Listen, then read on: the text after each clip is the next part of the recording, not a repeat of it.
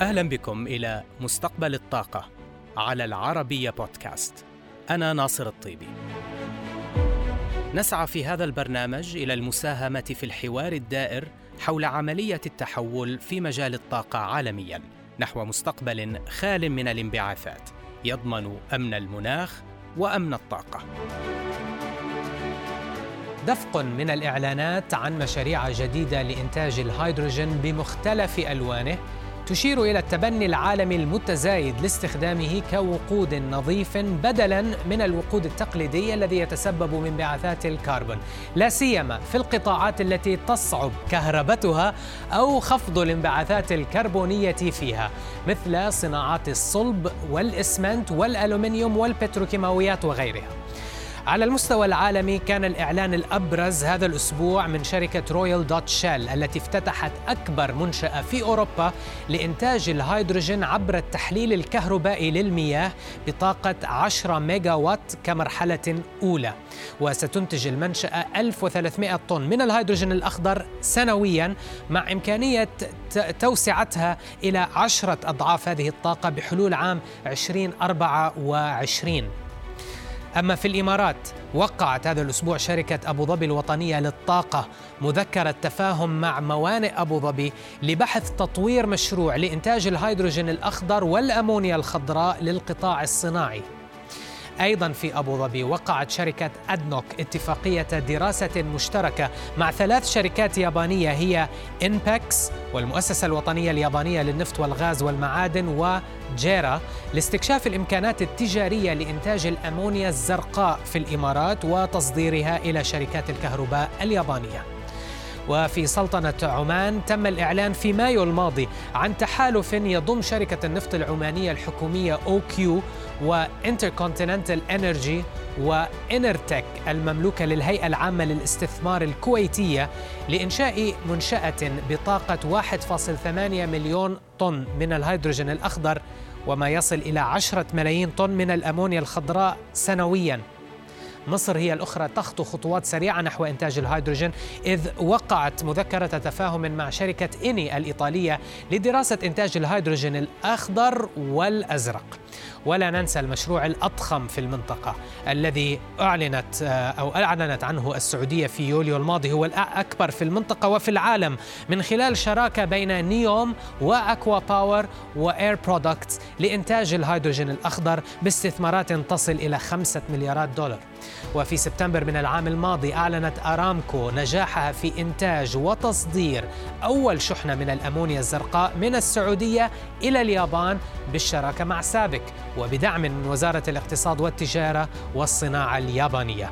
وتخطط أرامكو لتصبح من أكبر اللاعبين العالميين في صناعة الهيدروجين الأزرق.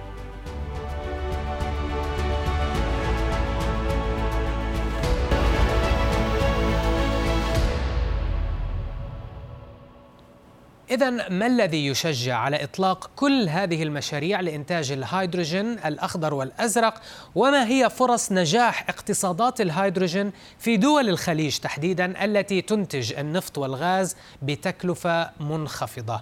وهل لدى دول الخليج ميزة تنافسية لإنتاج الهيدروجين النظيف؟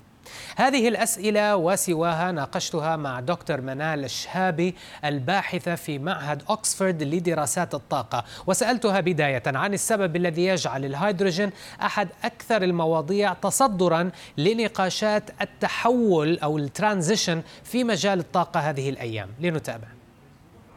بالفعل استخدام الهيدروجين كمنتج تجاري في استخدامات الطاقة يعود إلى ستينات آه، العقد الماضي. آه، بداية منذ استخدام في السيارات وبعد ذلك في استخدامات الفضاء من وكالة ناسا للفضاء. آه، ولكن دور الهيدروجين في الطاقة تزايد بشكل كبير بسبب ميزات تميزه عن مصادر الطاقة الأخرى.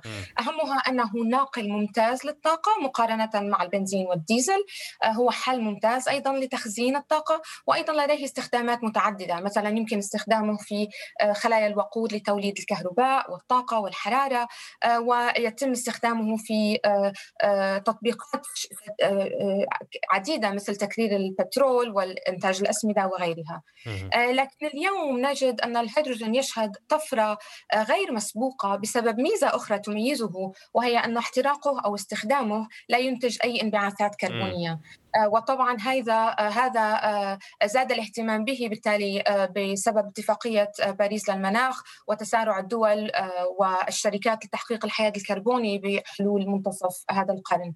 هذه الميزة طبعا ناتجة أن الهيدروجين لا يتواجد في الطبيعة بحد ذاته وإنما مقترن مثلا مع الأكسجين في الماء أو مع الكربون في الوقود الأحفوري أو في غاز ثاني أكسيد الكربون مثلا. فيجب أن أن نفصل الهيدروجين عن هذه العناصر الأخرى لإنتاجه. اليوم ما يقارب 95% من الهيدروجين المنتج هو من الوقود الهيدروكربوني وبالتالي لديه انبعاثات كربونية عالية ولكن مع تقدم التقنيات في العقد الماضي سلط الضوء على دور الهيدروجين كحل في الطاقة النظيفة أهمها طبعا التقنيات الجديدة لاحتجاز الكربون واستخدامه وتخزينه آه، واقترانها بإنتاج الهيدروجين والذي يعرف بالهيدروجين الهيدروجين المنتج من آه، الوقود الهيدروكربوني وما يعرف بالهيدروجين الأزرق آه، إضافة إلى ذلك تقنيات استخدام الكهرباء في الطاقة المتجددة لفصل الهيدروجين عن الماء بأجهزة تحليل أجهزة التحليل المائي أو ال electrolyzers وهذا ما يعرف نعم. بالهيدروجين الأخضر ولهذا السبب الهيدروجين الأخضر والأزرق يتصدران نقاشات التحول في مجال الطاقة كواحد من الحلول المثلى لتحقيق احتياجات الطاقة المستقبلية وأيضا الحياد المناخي. إذا لماذا تعتقدين بأن الهيدروجين الأزرق والأخضر سيكونان ملائمان لاقتصادات الخليج تحديدا المبنية أصلا على الهيدروكربون؟ أين هي نقاط الالتقاء وأين هي مواضع التكامل؟ نعم. آه، طبعا العامل الأول هو العامل الاقتصادي. دول الخليج آه، اقتصادات لا زالت تعتمد بشكل كبير على الهيدروكربون في الاقتصاد الكلي آه، وفي ميزانية الدولة والصادرات.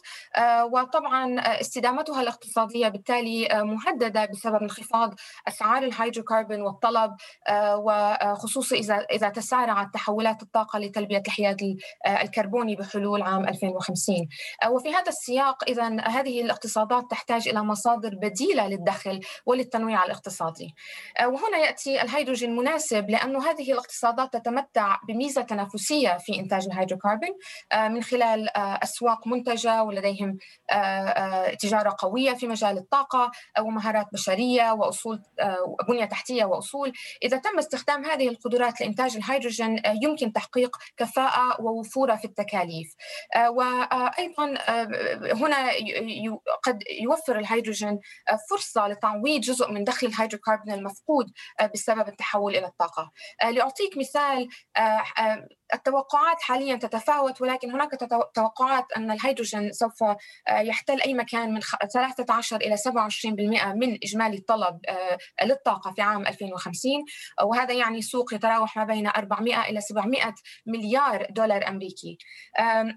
إذا اعتمدنا هذه الأرقام فإن تقديرات تشير إلى أنه يوجد سوق محتمل لدول الخليج يتراوح ما بين 70 إلى 200 آه، مليار دولار أمريكي بحلول عام 2050 إذا افترضنا أسعار آه، آه، هيدروجين تتراوح ما بين 1.5 إلى 2 دولار للكيلوغرام. فهنا يأتي دور الهيدروجين مهم في العامل الاقتصادي. ولكن آه، بالرغم من أن هذا العامل الاقتصادي يهيمن على نقاش الهيدروجين في اقتصادات دول الخليج لكن أعتقد أنه يوجد أنه هناك شقان أحيانا غائبان عن النقاش وهما الشق الأول استدامة الطاقة والآخر الاستدامة البيئية. في دول الخليج تحديدا آه، لديها واحدة من أعلى مستويات استهلاك الطاقة آه، على مستوى الفرد وعلى مستوى الاقتصاد وأيضا من أعلى مستويات انبعاث الكربون على مستوى الفرد وأيضا على مستوى الناتج الإجمالي المحلي. فبهذا السياق إذا يوفر الهيدروجين فرصة مناسبة جدا من خلال مزاياه واستخداماته المتعددة أن يتم دمجه مع تقنيات احتجاز الكربون واستخدامه وتخزينه لتحقيق ال decarbonization أو إزالة الكربون الاقتصاد المحلي ليس فقط في آه، قطاع الكهرباء ولكن أيضا في النقل أو نعم. التصنيع آه، أو غيرها فإذا هنا توجد لدينا فرصة أيضا للإسراع في إنشاء مشاريع الطاقة المتجددة لتحقيق مستهدفات الطاقة المتجددة في هذه الدول وبالتالي إذا نظرنا نظرة متكاملة بإمكان الهيدروجين أن يوفر لدول الخليج فرصة للتأقلم مع التغيرات في تحول الطاقة نعم. لتحويلها من اقتصادات هيدروكربون إلى اقتصادات طاقة ولكن دكتور منال هناك عدد من التحديات التي تواجه دول الخليج آه، في تبني الهيدروجين الأزرق والأخضر منها التقني ومنها التمويلي وتلك المتعلقة بالسياسات الحكومية. ما هي برأيك أكبر تلك التحديات ولماذا؟ هذا سؤال مهم جدا. آه، بالطبع العديد من التحديات المرتبطة بإنتاج الهيدروجين آه، هي تتعلق آه، بالقطاع بشكل عام بغض النظر عن الموقع. وهذه تشمل على سبيل المثال البنية التحتية التكاليف العالية لاستخراجه واستخدامه التخزين والنقل والسلامة ولكن في سياق دول الخليج تحديدا يوجد تحديات خاصة بها. طبعا تلك التي ذكرت تفضلت بها هي من أهمها التقنية والتمويلية والسياسية وأكبرها هو التحدي الاقتصادي. بداية آه، التحدي التقني هو أن مقارنة مع الدول المتقدمة السباقة في إنتاج الهيدروجين آه، دول الخليج يعني حصتها أو حصة حصة ميزانيتها في البحث والتطوير والابتكار هي ضئيلة جدا وجزء كبير في تقدم الهيدروجين هو التقدم التقني. وأيضا نرى التقدم على مستوى القطاع الخاص محدود أيضا. التحدي الثاني هو التحدي المالي أو التمويلي لأنه استثمارات الهيدروجين أو تحقيق بنية تحتية كبيرة آه، وتوفير التقنيات القادرة لتحقيق اقتصاديات وفورات الحجم تتطلب استثمارات ضخمة جدا قد تصل إلى تريليونات الدولارات. وهناك طبعا ضغوطات مالية في ظل التحول في الطاقة وظل جائحة كورونا آه، وضرورة جلب وصعوبة جلب الاستثمارات من القطاع الخاص والبنوك. التحدي الثالث هو طبعا من ناحية الإنتاج والاستهلاك أن الهيدروجين يقع على تقاطع قطاعي النفط والغاز من جهة والكهرباء من جهة أخرى وفي الاستهلاك على تقاطع أكثر من قطاع أيضا.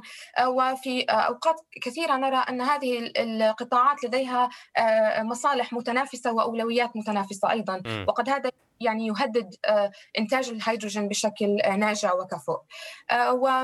التحدي الرابع وهو تحدي للاقتصاد الأخضر أو النظيف بشكل عام أنه يوجد فجوة كبيرة في البنى التحتية والتشريعات والقوانين في دول الخليج آه، المعنية بالبيئة وإزالة الكربون واحتجازه واستخدامه ولكن أيضا تلك المعنية بالعمل آه، والاستثمارات وزيادة المنافسة. آه، التحدي الأخير والأكبر وال... آه، آه، الذي يحتاج ربما التركيز الأكثر هو التحدي الجانب الاقتصادي والتجاري. نعم. لأن الجدوى الاقتصاديه لإنتاج الهيدروجين خصوصي للتصدير والاستهلاك المحلي هي موضع تساؤلات كبيرة. وذلك لأنه تكلفة الفرصة البديلة لإنتاج الهيدروجين مرتفعة جدا والربح الحدي للهيدروجين مقارنة بالهيدروكربون منخفض فاذا هنا تأتي أنه يوجد ربما حوافز آه، لاستخدام الهيدروجين وإنتاجه محليا قد تكون محدودة في بعض الدول، إضافة إلى ذلك أن ارتباط الهيدروجين بالدعومات الحكومية آه، لتحفيز استخدامه وإنتاجه قد آه، أيضا يكون له تداعيات اقتصادية نعم. كبيرة تؤدي إلى تقليل الكمية المتاحة للصادرات، زيادة الاستهلاك المحلي وتقليل سعر متوسط التصدير والإيرادات. فبالتالي هنا التحدي الأكبر لهذه الدول هي أن تقدر أو تحدد دراسات اقتصاديه مفصلة ودقيقة لتحديد الجدوى الاقتصادية وتحديد أفضل نعم. استراتيجية لإنتاج الهيدروجين والتكنولوجيا المستخدمة إلى ذلك. أه، دكتور منال أين ستحظى دول الخليج بالميزة التنافسية الأعلى؟ أه، هل هو بالهيدروجين الأزرق أم بالأخضر؟ أه، وما هي العوامل التي ستحدد ذلك برأيك؟ الإجابة معقدة نسبيا بداية إذا قارنا دول الخليج آه، بالدول الأخرى نرى أنها ستحظى آه، بميزة تنافسية محتملة يعني ليست حالية وإنما محتملة في إنتاج الهيدروجين الأزرق والأخضر. وهذا بسبب أنه آه، التقديرات تشير إلى أن تكلفة الإنتاج الهيدروجين الأخضر أو الأزرق أو الأخضر في دول الخليج ستنافس وتكون أقل من تلك في الدول الأخرى. إذا تكافأت التقنيات يعني إذا استخدمنا نفس التقنيات. وهذا طبعا نابع لأنه في بالنسبة للهيدروجين الأزرق دول الخليج لديها ميزة تنافسية في الهيدروكربون كما ذكرنا سابقا. فبإمكانها أن تستفيد من مثلا خطوط الأنابيب الحالية وصهاريج التخزين وإمدادات الوقود. أيضا غاز طبيعي بتكلفة قليلة. ولا ولديها أيضا آبار نفط مستنفذه يمكن أن تستفيد من الكربون المنتج في انتاج الهيدروجين الأزرق. وكذلك أيضا بالنسبة للهيدروجين الأخضر لأن منطقة الخليج تتمتع بأفضل جودة لأشعة الشمس وطاقة الرياح وبإنتاج وبإمكانها أن تنتج طاقة متجدده بتكاليف ضئيلة وكما رأينا هذا الوضع حاليا في المملكة العربية السعودية. ولهذا يعني نرى أنه مقارنة بدول أخرى السعر أو التكلفة ستكون أقل.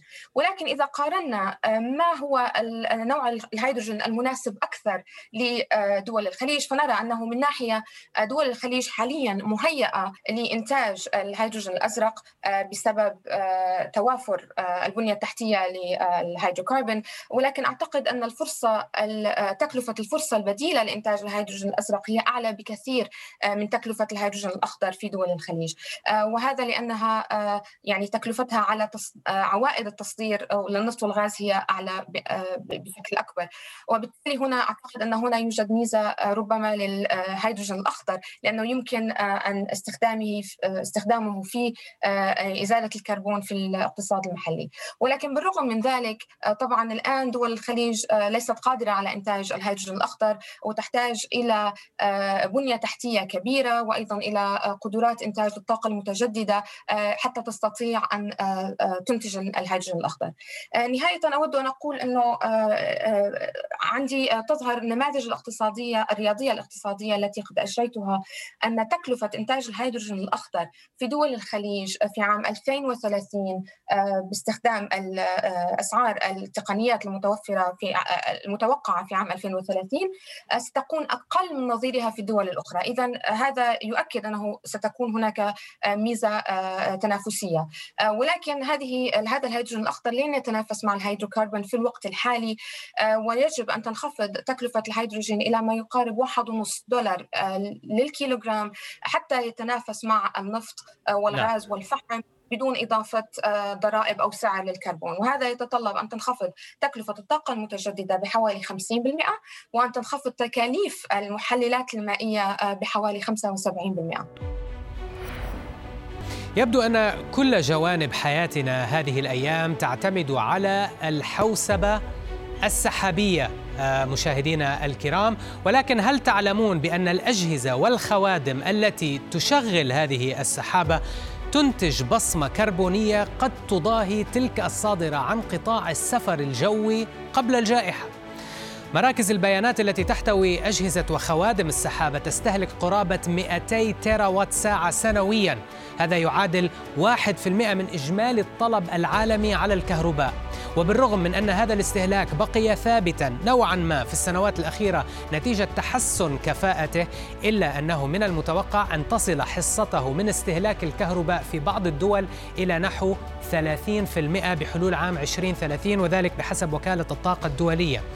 فحجم سوق الحوسبة السحابية والتي كانت تبلغ عام 2008 قرابة الستة مليارات دولار تخطت العام الماضي ال 270 مليار دولار بحسب شركة الأبحاث والاستشارات جارتنر وهذا النمو المتسارع في استهلاك الطاقة من قبل قطاع الحوسبة السحابية سيصحبه ارتفاع في الانبعاثات الناتجة عن شركات التكنولوجيا المالكة والمشغلة لتلك المراكز مراكز البيانات هذه بقرابة 6% سنويا بحسب دراسة للمؤسسة الفكرية الفرنسية The Shift Project حيث قدرت الدراسة أن مركز البيانات أو مراكز البيانات باتت تشكل نحو 15% من إجمالي البصمة الكربونية لكل قطاع التكنولوجيا والمعلومات عالميا خصوصا وأن العديد من تلك المراكز يتم تشغيلها باستخدام الكهرباء المنتج من الفحم.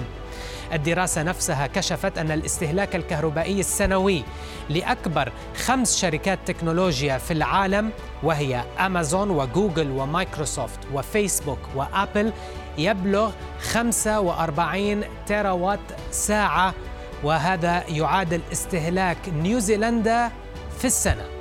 فقد خلفت جوجل واحد ونصف مليون طن من الغازات الدفيئة العام الماضي في حين أصدرت مايكروسوفت 16 مليون طناً. وأمازون بلغ حجم انبعاثاتها 44 مليون طن وذلك بحسب بيانات جرين بيس ومن المتوقع أن تستمر هذه الأرقام بالتسارع مع تنامي وانتشار استخدامات البيانات الضخمة وإنترنت الأشياء والذكاء الاصطناعي وهي نشاطات تحتاج كلها إلى المزيد من القدرات والطاقات الحاسوبية. لكن في ضوء تزايد الضغوط المجتمعية عليها بدأت هذه المجموعات العملاقة بالنظر إلى كيفية خفض بصمتها الكربونية حيث تعهدت جوجل بتشغيل كل مراكزها للبيانات بطاقات خالية من الكربون بحلول عام 2030 وبحلول نفس العام وعدت مايكروسوفت بأن تصبح سالب كربون أي أنها ستزيل من الهواء كميات من الكربون ستضاهي الكميات التي ستنتجها.